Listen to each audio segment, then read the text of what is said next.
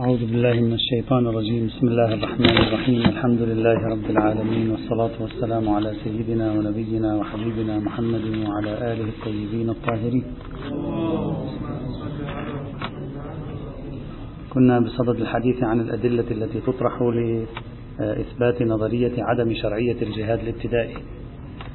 وبدأنا في المرحلة الأولى بشواهد النصوص أي الاستناد إلى النصوص الدينية لإثبات ذلك. وجعلنا قلنا بأنهم جعلوا المجموعات القرآنية تقريبا سبع أو ثمان مجموعات ولكن المهم والمفيد فيها ثلاثة أربعة فقط لا أكثر. الباقي لا يدل على شيء ولا ينبغي يعني تضيع الوقت به. المجموعة الأولى وهي من أهم المجموعات في تقدير الجهاد الابتدائي ونصوص رفع القتال عند عدم الاعتداء. تحدثنا عنها. واستعرضنا الآيات الواردة فيها المناقشات التي يمكن أن ترد على هذه الآيات القرآنية على الاستدلال بهذه الآيات القرآنية. المجموعة الثانية قلنا الجهاد الابتدائي ونصوص الحرية الدينية. تحدثنا من شاء فليؤمن ومن شاء فليكفر وشرحنا كيفية عدم انسجام مفهوم الجهاد الابتدائي مع هذا النوع من الآيات وذكرنا أيضا المناقشات والتحليلات التي يمكن أن تذكر في هذا الصدد وذكرت فعلا في هذا الصدد. وصلنا إلى المجموعة الثالثة. وهي من المجموعات التي اعتبروها مهمة جدا في إثبات عدم مشروعية الجهاد الابتدائي بالمرة. سأضعها تحت عنوان الجهاد الابتدائي ونصوص وظيفة النبي.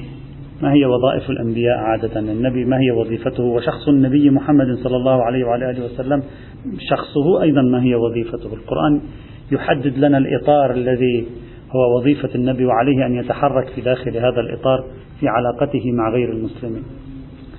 في هذا الإطار قالوا القرآن من أوله إلى آخره ناطق صادح صارخ معلن أن وظيفة النبي الإبلاغ الهداية دعوة الناس إلى الخير تبشير الإنذار وليس من وظيفة النبي أن الناس إذا لم تؤمن وضع السيف على رقبتها وقال إذا لم تؤمن فأنا سوف أقطع رأسك هذا لا نجد له عينا ولا أثرا في كتاب الله تبارك وتعالى وإنما نجد عكسه كما سنرى الآن. الآيات التي يمكن أن أو يمكن أن تطرح أو طرحت بعضه طرحوه بعضه أصلا لم يطرحوه. الآيات التي طرحت ويمكن أن يزاد عليها هي التالية الآية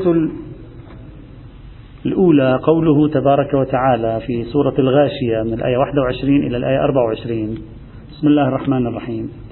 فذكر إنما أنت مذكر. ذكرهم فأنت لست سوى مذكر حصر. إنما أنت مذكر. طيب إنما أنت مذكر أمرها سهل. تكملة الآية قالوا بأنها شديدة الوضوح. لست عليهم بمسيطر ليس لك السلطة عليهم ليس لك السيطرة عليهم. أنت فقط مذكر ولست متسلط على أحد. هذه آية واضحة. قالوا استدلوا قالوا هذه آية واضحة جلية لا تحتاج إلى نقاش. في أنها تعلن حاصرة وظيفة النبي باتجاه أولئك الذين لم يؤمنوا بدعوته. التذكير ذكرهم فإن لم يتذكروا أنت لست عليهم بمسيطر. فكيف يمكنني أن أجمع هذا المفهوم يعني نضع الآن نوعا من التعارض بين المفهوم الذي تقدمه لنا النصوص القرآنية وبين المفهوم المستكن في فكرة الجهاد الابتدائي. كيف أن أجمع هذا المفهوم في سورة الغاشية مع الصورة التي أخذناها من الفقهاء في موضوع الجهاد الابتدائي؟ يقول هذا تناقض واضح وبالتالي الآيات هذه طاردة لمفهوم الجهاد الابتدائي. فذكر إنما أنت مذكر لست إلا مذكر فقط لست عليهم بمسيطر. تعودنا نحن يقول المستدلون تعودنا نحن أن نتجاهل هذه الآيات في البحث الفقهي. لكن هذه الآيات أساسية في البحث الفقهي. واضحة صادحة لا يحتاج إلى أن أن نلتف عليها. ثم يقول إلا من تولى وكفر استثناء منقطع. إلا من تولى وكفر ولكن الذي يتولى ويكفر الآية تكمل. فيعذبه الله العذاب الأكبر. هذا الاستثناء ليس متصلا لأنه إذا متصل لا يستقيم على ما قال المفسرون فإذا كان الاستثناء منقطعا يقول لكن الذي يتولى ويكفر من بعد أن ذكرته حيث إنك ليس لك سلطة عليهم هذا أمره إلينا. نحن نعذبه العذاب الأكبر. أنت ما لك شغل معه. آية منسجمة جميلة لطيفة تؤسس لرفض المفهوم المتصور للجهاد الابتدائي كما قالوا كما ذكروا في هذا السياق.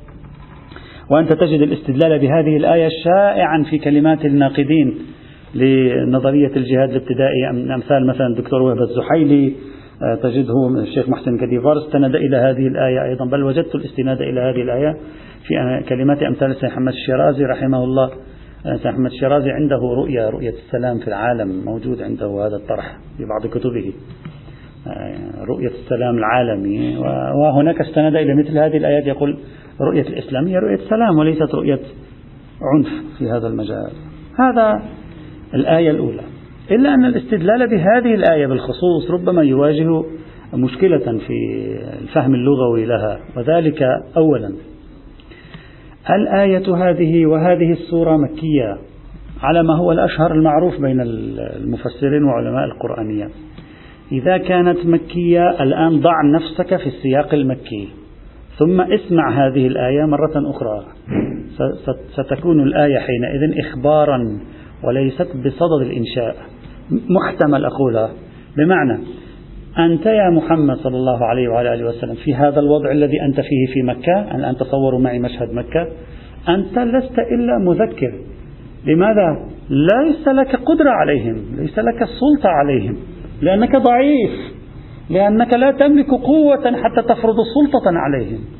لست بمسيطر عليهم إذا فلا يمكنك إلا أن تذكر.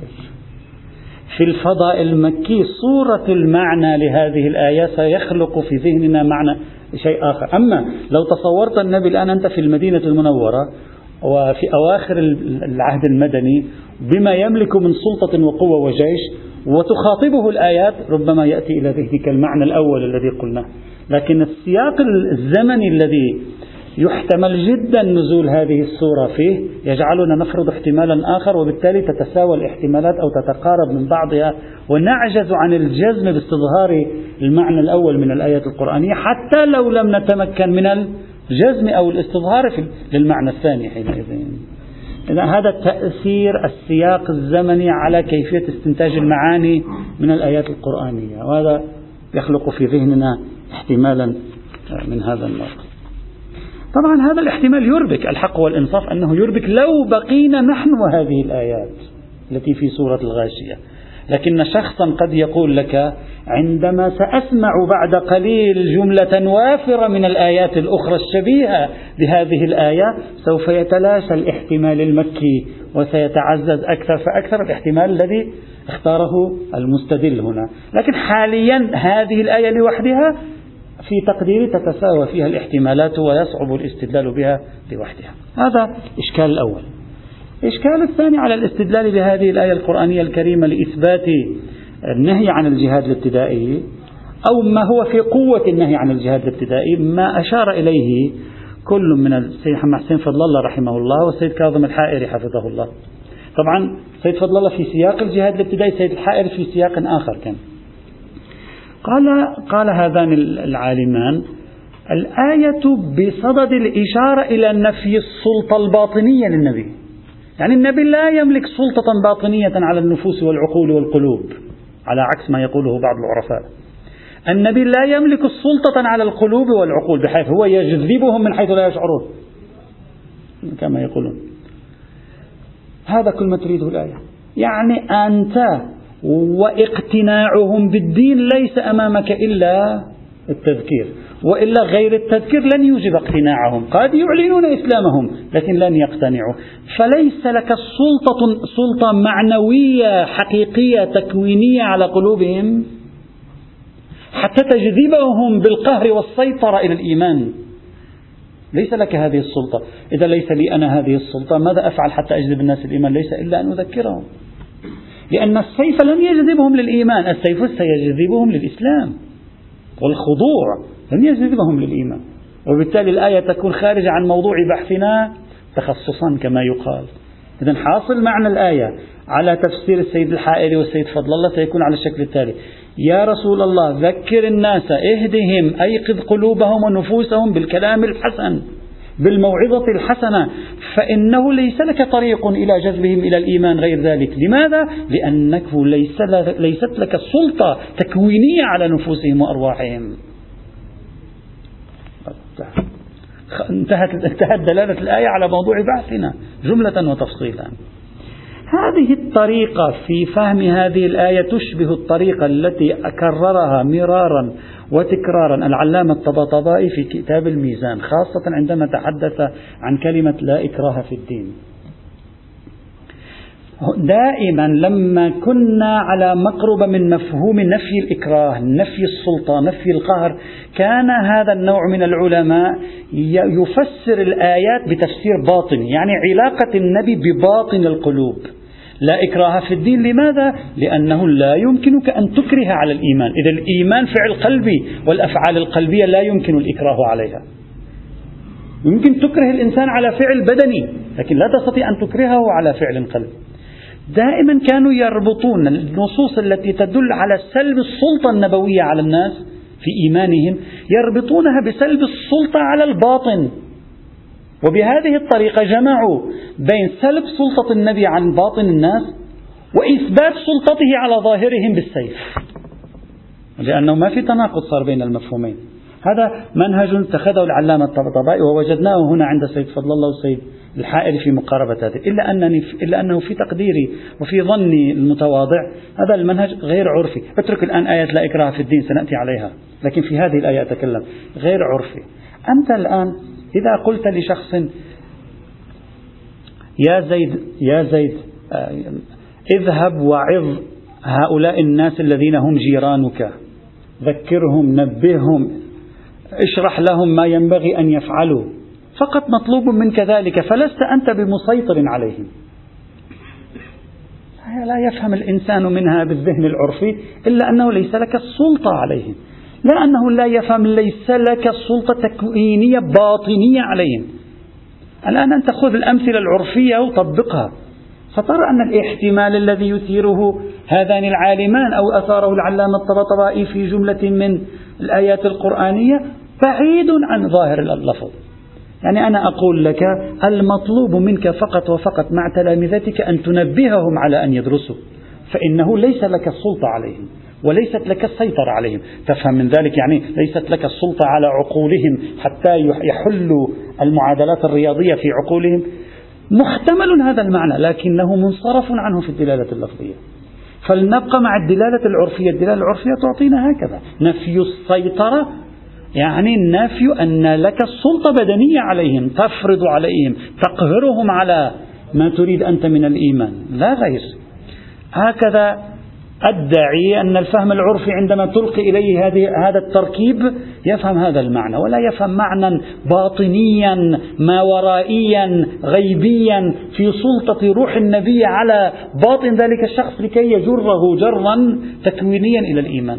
أرى ذلك خلافا آه، للظاهر العرفي آه، في هذا الإطار. مثلا أنت تقول لزيد من الناس ذكر بكرا بما يجب عليه فعله وليس مطلوبا منك أكثر من هذا فأنت لا تملك سلطة عليه ولا سيطرة. إلى ماذا ينصرف ذهنك يعني ليس لك نفوذ عليه ما ليس لك السلطة على عقله. أجد ذلك احتمالا بعيدا عن النظر العرفي. إذا هذه الآية دلالتها جيدة لولا المشكلة الأولى لا لولا المشكلة الثانية. المشكلة الأولى حقيقية وستتلاشى المشكلة الأولى إذا ضممنا هذه الآية إلى سائر الآيات القادمة التي ترفع من الاحتمال الذي قاله المستدل في الاستدلال. مثلا أيضا مثل هذه الآية الشريفة قوله تعالى في سورة قاف رقم 45 بسم الله الرحمن الرحيم نحن أعلم بما يقولون وما أنت عليهم بجبار. يعني لا ما أنت عليهم بمتسلط. فذكر بالقرآن من يخاف وعيد. نفس المعنى أيضا نفس الطريقة الاستدلالية التي قلناها في آيات سورة الغاشية هي بعينها أيضا تجري هنا. في هذا السياق. لأن معنى كلمة جبار يعني متسلط وإن كان بعضهم فسر كلمة جبار بمعنى فظ وغليظ إلا أن المعروف في اللغة أن استخدام هذه الكلمة هنا بمعنى متسلط. يعني وما أنت عليهم بمتسلط؟ ليس لك سلطة عليهم؟ إذا فذكر فذكر بالقرآن من يخاف وعيد. فإذا هاتان الآيتان صارتا منضمتين إلى بعضهما بعضا. الآية الثالثة هذه كانت الآية الأولى والثانية. الآن آية الثالثة إلى الآية الحادية عشرة. سنذكر الآن تقريبا ثمان آيات تسع آيات. متعاضدة متكاتفة مع بعضها تعطي معنى واحدا.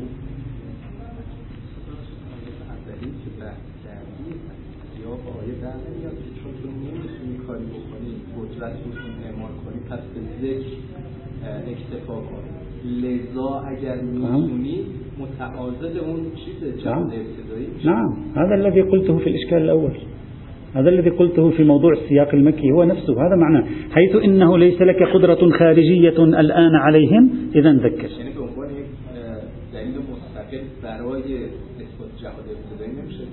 لا. يعني آه تقصدون أنه بالمفهوم وليس هناك تركيب مفهومي في الآية. إذا إذا شخص أخذ هذا الإشكال يعني بقي عنده هذا الإشكال يمكن أن يذهب إلى أنها مؤيد لأدلة فرض السيطرة لا الجهاد الابتدائي لأن فرض السيطرة أعم. نعم. نعم. إذا شخص قبل ذلك هنا نعم. ما لم نضم هذه الآيات إلى الآيات الآن التي سنقرأها سيتعاضد المعنى.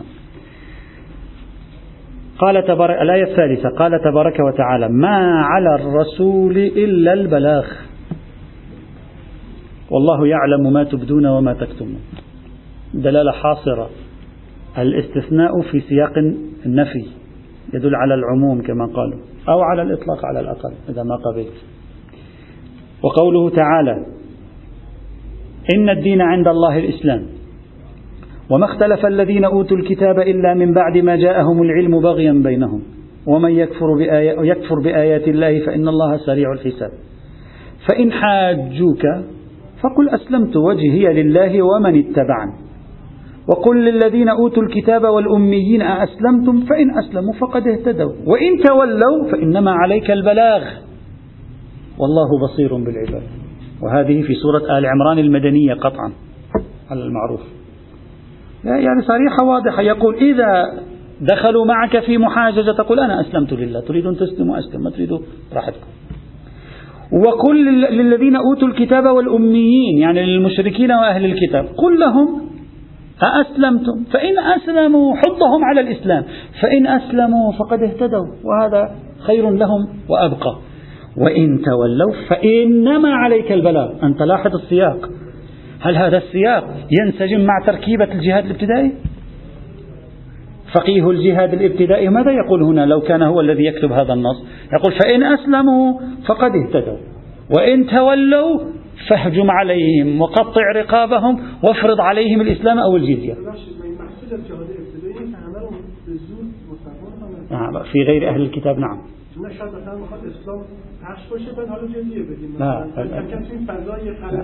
نحن نتكلم عن الجهاد الابتدائي الذي يطرحه الفقهاء واستدلوا عليه. ومستندهم تلك الآيات في غير أهل الكتاب.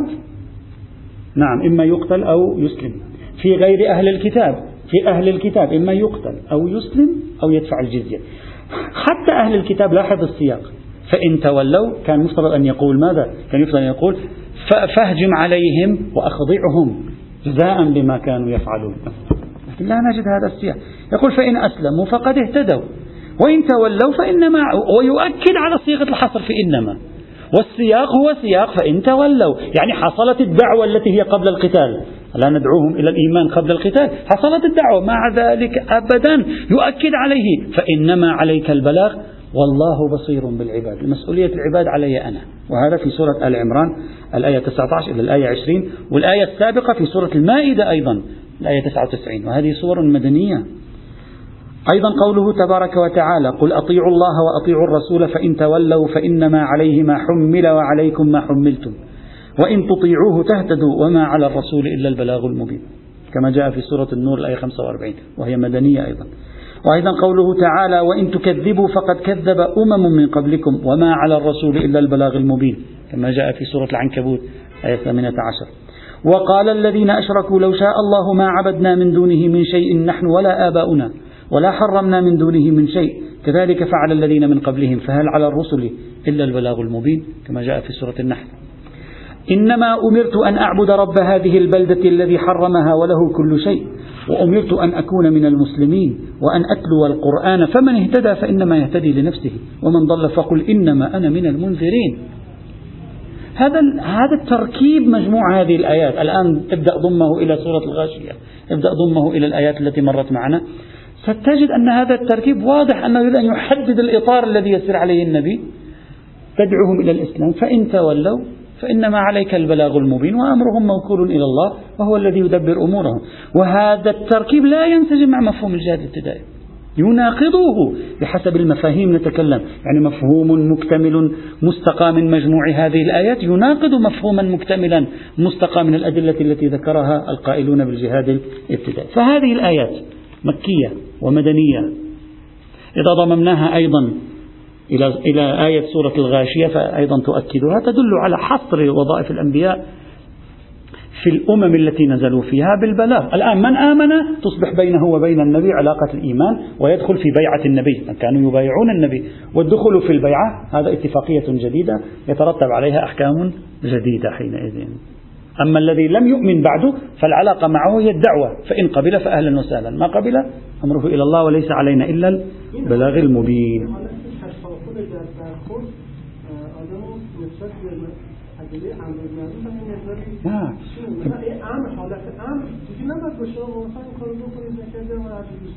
همونه هذا هو أصلا هذه أيضا تصلح في الأمر بالمعروف والنهي عن المنكر لغير المسلمين.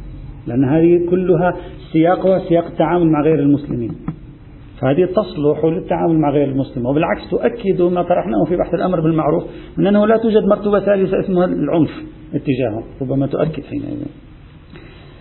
أيضا تأكيد لهذا السياق بعينه قوله تعالى في سورة الفرقان ويعبدون من دون الله ما لا ينفعهم ولا يضرهم. وكان الكافر على ربه ظهيرا وما أرسلناك إلا مبشرا ونذيرا. قل ما أسألكم عليه من أجر إلا من شاء أن يتخذ, يتخذ إلى ربه سبيلا. طبعا هذه الآية مكية ولكن بضمها إلى بعضها بعضا. إذا تركيبة هذه الآيات القرآنية تعزز المفهوم المنافي لفكرة الجهاد الابتدائي أو مثلا في سورة الرعد يقول وإما نرينك بعض الذي نعدهم أو نتوفينك فإنما عليك البلاغ وعلينا الحساب. أنت فقط يعني يحدد الوظائف. يقول وظيفتي إذا جاز التعبير الحساب. ووظيفتك البلاغ. يحدد الوظائف للناس. وبالتالي ليس وظيفتنا أن نحاسب الناس وإنما وظيفتنا أن نبلغ الناس. لا أكثر ولا أقل لكي يدخلوا في الإسلام. إذا أيضا إذا صار عندنا حتى الآن 11 آية قرآنية هذه هذه بضمها إلى بعضها تصبح 11 آية لو راجعتها الآن. 11 آية قرآنية تتعاضد لتأكيد هذا المفهوم هو نصوص وظائف النبي. البلاغ وإلا فأمركم إلى الله تبارك وتعالى. في عندنا أيضا ضمن هذه المجموعة لسان جديد أيضا. وهو لسان نفي أن يكون النبي. حتى الآن هو اللسان الذي مضى ما في إشكال عليه. الآن في لسان جديد أيضا ضمن مجموعة وظائف النبي. يختلف عن اللسان الذي مر معنا قبل قليل. لسان نفي الوكالة.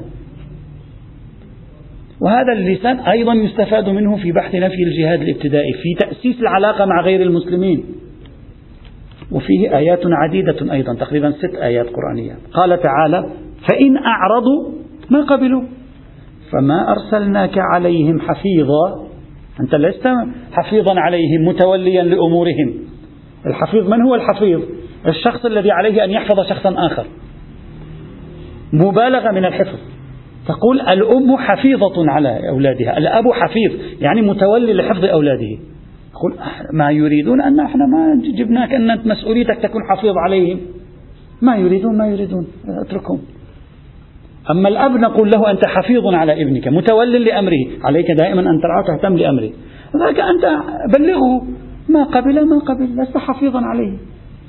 فإن أعرضوا لاحظ الآيات تؤكد أن الأمر بعد الإعراض. يعني بعد توجه الدعوة.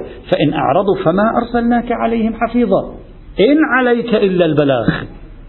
كما جاء في سورة الشورى الآية 48 هذه نصوص الحفظ والوكالة. أو في آية أخرى يقول قل يا أيها الناس قد جاءكم الحق من ربكم فإن فمن اهتدى فإنما يهتدي لنفسه ومن ضل فإنما يضل عليها وما أنا عليكم بوكيل. ما معنى ما أنا عليكم بوكيل؟ أنا لست متوكلا أموركم أنا مطلوب مني أن أدعوكم. الوكيل هو الشخص الموكل بشيء المسؤول عن شيء. أنا لست مسؤولا عنكم أنتم مسؤولون عن, عن, عن ذواتكم. أنا مسؤول عن تبليغكم. قبلتم معي فلنفسه. ضل فعليها. الله معك. ما لي شغل. كما جاء في سورة يونس الآية 108 أو كقوله تعالى وكذب به قومك وهو الحق. قل لست عليكم بوكيل. هذا ينسجم مع مفهوم الجهاد الابتدائي. يعني شخص يخاطب بهذا النسق من الألسنة الدينية. هل منسجم هل فعلا في ذهنه فكرة الجهاد وكذب به قومك وهو الحق. قل بيني وبينكم السيف. هكذا يجب أن يقول. كذبتم به تتحملون مسؤولية تكذيبكم. أما هنا يقول لا لست عليهم بوكيل. اتركهم وشأنهم. هم يتحملون مسؤولية أمرهم. كما جاء في سورة الأنعام الآية 66 أو أيضا كقوله تعالى قد جاءكم بصائر من ربكم فمن أبصر فلنفسه ومن عمي فعليها وما أنا عليكم بحفيظ. نفس المفهوم. اتبع ما أوحي إلي إليك من ربك لا إله إلا هو أعرض عن المشركين ولو شاء الله ما أشركوا. إذا الله يريد هو ما يخليهم مشركين. وما جعلناك عليهم حفيظا. وما أنت عليهم بوكيل. لا الله يريد كان يدخلهم في الدين. الله ما يريد أنت ما تعب حالك. أنت قم بمسؤولياتك الدعوية أمام الله. ادعو الناس. أرادوا أرادوا ما أرادوا ما أرادوا. نعم هو هكذا. لا. لأن لأن السياق الآيات كلها في التعامل مع غير المسلمين. دعوة أصل الدعوة. ما يتكلم ما في في سياق هذه الآيات إلا آية واحدة. أنا أشرت إليها. إلا آية واحدة توحي بالسياق داخل إسلامي. قل أطيعوا الله وأطيعوا الرسول فإن تولوا. ممكن هذه توحي بسياق داخل إسلامي. بقية الآيات كلها عن غير المسلمين أصلا. أصل الدعوة إلى الله سبحانه وتعالى. قل يا أيها الناس قد جاءكم الحق. كذلك قوله تعالى إن أنزلنا عليك الكتاب للناس بالحق فمن اهتدى فلنفسه ومن ضل فإنما يضل عليها وما أنت عليهم بوكيل. وقوله أيضا في الأخير والذين اتخذوا من دونه أولياء الله حفيظ عليهم وما أنت عليهم بوكيل. الحفيظ هو الله أما أنت لا ما لك علاقة فيه. إذا تعاضد هذه الآيات المستدل يستعين بمجموع هذه الألسنة بلسان ليس عليك إلا البلاغ. بلسان لست موكلا بالناس. يضم هذه الألسنة إلى بعضها. بلسان ليس لك سلطة عليهم. يضمها إلى بعضها ليؤكد هذه الفكرة. وهو أن مفهوم الجهاد الابتدائي يناقض هذه الصورة التي نقول. المناقضة هنا مناقضة لخلاصة المفهوم القرآني الآتي من مجموع هذه الآيات القرآنية الكريمة. العلامة الطباطبائي في موضوع نفي الوكالة أيضا كان له دور وله مداخلة مهمة. لا لا لا الوكالة أنت متوكل به يعني أنت مسؤول عنه. هو الوكيل لماذا؟ لا لا لا لا. العلامة الطباطبائي أيضا على طريقته في أكثر من موضع كما قلت. تدخل هنا وقدم مداخلة في موضوع الوكالة. أن النبي ليس موكلا بالناس يعني ليس مسؤولا عنهم. قد تريد أن تقول أن أمر هؤلاء الناس إلى الله سبحانه وتعالى. اترك بينهم وبين ربهم. يعني لا تتدخل في الوسط. يعني غاية ما تريد أن تقول هذه الآيات القرآنية لا تدخل أنت بينهم وبين الله. لا تكن أنت بينهم وبين الله. اتركهم إلى مصائرهم. وبالتالي الآيات هذه الآيات برمتها لا تتحدث عن حرية المعتقد أصلا في الإسلام. يعني هي لا تقول أنت عليك أن تبلغهم فإن لم يقبلوا فاتركهم على حريتهم يتحملون المسؤولية يوم القيامة. يقول لا إن لم يقبلوا بعد أنت لا تدخل بينك وبينهم بين الله وبينهم. تدخل نفسك بين الله وبينهم. ربما لكي تغير من مصيرهم تتوسط عندهم. عنهم عند الله تغير من مصيرهم مصيرهم عند الله. لا تدخل أنت على الخط. كأن العلامة الطبطبائي هنا أراد وكأني به أراد أن يفهم الوكالة عكسية. ما فهمناه نحن أنك لست مسؤولا عنهم أمام الله.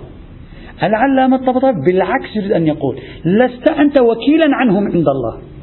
يعني لم يو ليس لست أنت وكيل متولي لأمورهم أمام الله سبحانه وتعالى خليني أشرح لكم الفكرة إذا أنت توكل شخص في مهمة تقول له أنت وكيلي في إجراء معاملات معينة في الدوائر الحكومية وتجعل له عند كاتب العدل وكالة رسمية ماذا سيصبح هذا الشخص؟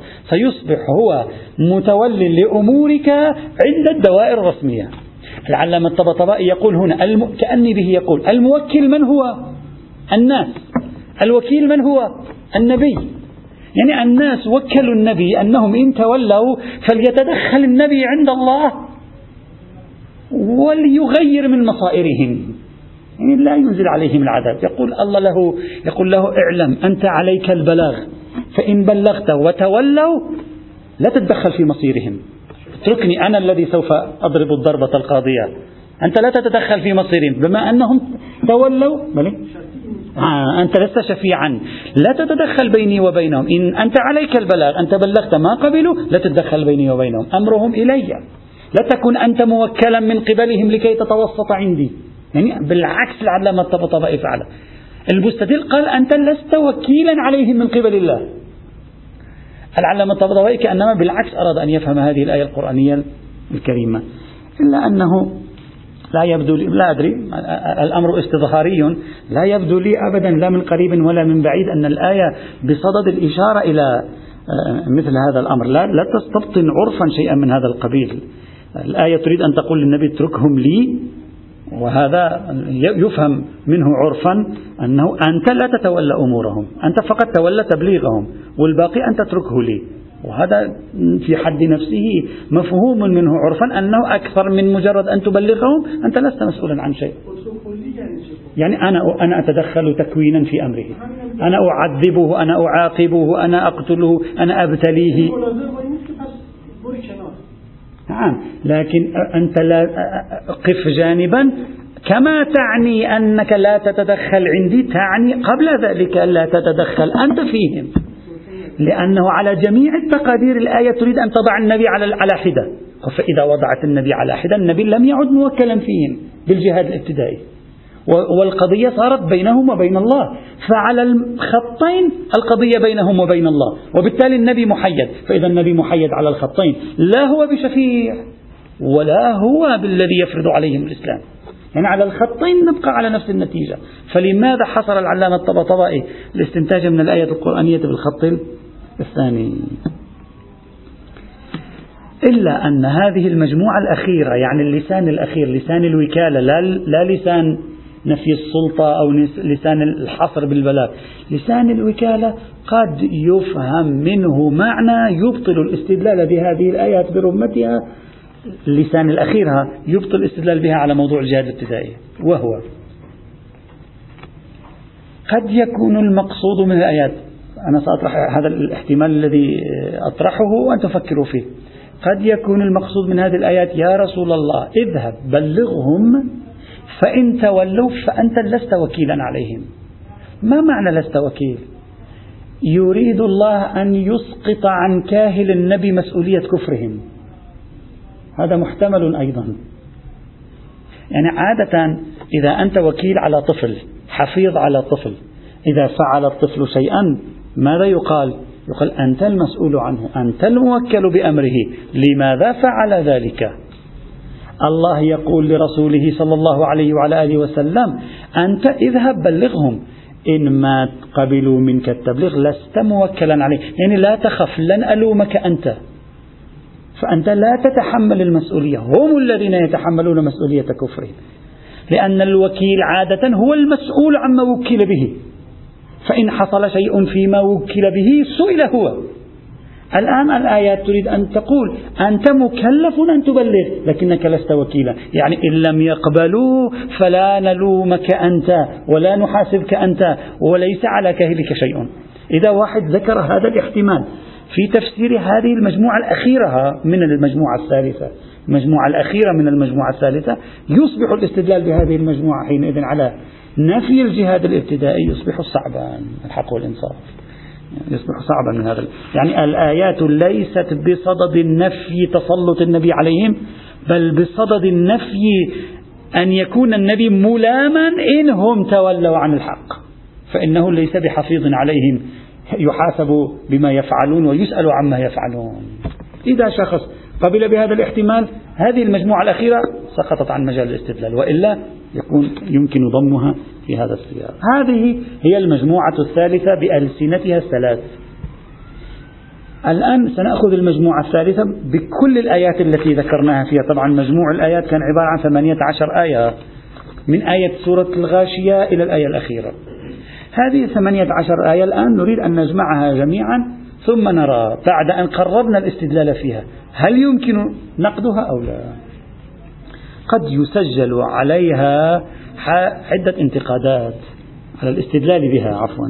عدة انتقادات أحيانا الواحد يقول قد يسجل على هذه الآيات انتقادات تطلع واحد عم ينتقد القرآن. بعدين بياخذوا لك المقطع هذا من على اليوتيوب بنزلوا لك إياه بيقول لك ناقد جديد للقرآن الكريم وهو لا يؤمن بالقرآن. الآن في هذا العالم هكذا نقد الاستدلال بهذه الآيات. لا نقد الآيات الكريمة. المداخلة الأولى ادعاء نسخ جميع هذه الآيات القرآنية بآيات أمثال سورة التوبة. وهذه المداخلة التي دائما ما يستدل بها القائلون بالجهاد الابتدائي. يعني أنتم الآن غاية ما قلتم لنا توجد آيات تنفي الجهاد الابتدائي ونحن عندنا آيات تثبت الجهاد الابتدائي. مع التعارض نقدم الآيات التي تثبت الجهاد الابتدائي. لماذا؟ لأن هذه متأخرة زمانا سورة التوبة فهذه تنسخ تلك الآيات. وقد أجبنا عن ذلك مرارا وقلنا بأنه لا دليل على النسخ بل هذه الآيات لا يعقل أن تنسخ. فيها خصوصية تجعلها من غير المعقول أصلا أن تقبل النسخ يعني لا تقبل التقييد أو النسخ. مثلا عندما يقول الله لم نرسل النبي إلا لكذا وكذا يعني هذه بيان وظيفة النبي صلى الله عليه وآله. يعني بعد سنتين آه نحن أرسلناك لشيء آخر. يعني العرف يابع عن التخصيص. يقول الآيات تقول ما أرسلناك إلا كذا. ثم بعد سنتين يقول لا غيرنا رأينا. أرسلناك بشكل آخر. والآيات إخبار لا إنشاء أحكام شرعية. إخبار عن أن الغاية من وراء الرسالة ما هو؟ طبيعة تركيب الآيات من الصعب معه أن تقبل بنسخها لا بتخصيصها فقط بنسخها أيضا آه، في هذا الإطار. بل نسلم بأن آية الجزية تدل على الجهاد الابتدائي وأن آية أو آيتين من مطلع سورة التوبة تدل على الجهاد الابتدائي. يعني بالله عليكم كل هذه المجموعة من ثمانية عشر آية هي التي تريد أن تنسخ. ثلاث آيات أو ثلاث آيات تريد أن تنسخ ثمانية عشر آية. يعني بحسب منطق الأشياء كل هذا التركيز القرآني الهائل على نفي الجهاد الابتدائي ألا يحق أن يكون هو الناسخ وهو الموجب للتصرف في دلالة الآيات القليلة الدالة على الجهاد الابتدائي؟ أيهما منطقيا أكثر؟ لا دليل على التقدم الزماني في هذه مدنية أيضا. هذه أيضا مدنية. لو كانت مكية لتحمل الأمر ذلك لكن تلك مدنية وهذه مدنية ولا نعرف المتقدم والمتأخر بالدقة. لا تستطيع أن تجزم بأن هذه الآية قبل هذه الآية. تستطيع أن تقول كليا توبة قبل آل عمران لكن لا تستطيع أن تقول كل آيات التوبة قبل آل عمران أو كل آيات عمران بعد أو قبل التوبة. آية الجزية ليست في سورة يعني آية الجزية في نهاية المطاف مدنية. لا أعرف في أي سنة نزلت. وبالتالي لا أستطيع أن أتصرف في المتقدم والمتأخر. أصلا واحدة من أهم مشاكل النسخ عندنا هو أنك لا تستطيع بسهولة في داخل الآيات المكية المدنية أن تعرف أيه المتقدم والمتأخر خاصة وأن أكثر أسباب النزول ضعيف الإسلام لا تستطيع أن تبني حينئذ غير واضح. وبناء عليه دعوى النسخ هنا يعني غير منطقية. الإشكال الثاني كل هذه الآيات التي تحدثنا عنها قد يقال أقصى ما تعطيه أغلبها لا جميعها إسقاط وجوب الجهاد الابتدائي. أما لا تدل على إسقاط شرعية الجهاد الابتدائي وجوازه. أغلبها لا يدل. يعني لست بمتسلط عليهم. يعني ليس لك آه، وجوب السلطنة مثلا. آية السلطنة يمكن القبول بها. أما أغلب الآيات تدل على عدم وجوب الجهاد الابتدائي لكن عدم مشروعية الجهاد الابتدائي لا تدل عليها. قد يقال ذلك أيضا ويوجد نقاش فيه حتى لا نطيل. إذا هذه المجموعة الثالثة ممتازة. الإشكالات عليها آه، غير دقيقة. القدر المتيقن منها أنها تبطل وجوب الجهاد الابتدائي وجزء منها يبطل مشروعية الجهاد الابتدائي قطعا. بناء على الاستناد إليها خاصة اللسان الأول واللسان الثاني وليس اللسان الثالث. والأخير بقيت عندنا مجموعة أخيرة حتى الآن صار عندنا ثلاث مجموعات قرآنية. المجموعة الأخيرة ما دل على نفي الإكراه في الدين وهذه غير المجموعة الأولى والثانية والثالثة. أي المجموعة التي تنشئ نفي الإكراه في الدين قانونا. سنرى هذه الآيات مجموعة ثم بعد ذلك نجمع المجموعات الأربع ونقارنها بالمجموعات الدالة على وجوب الجهاد الابتدائي لنرى إمكان الجمع والتوفيق بينها. يأتي إن شاء الله تعالى. والحمد لله رب العالمين.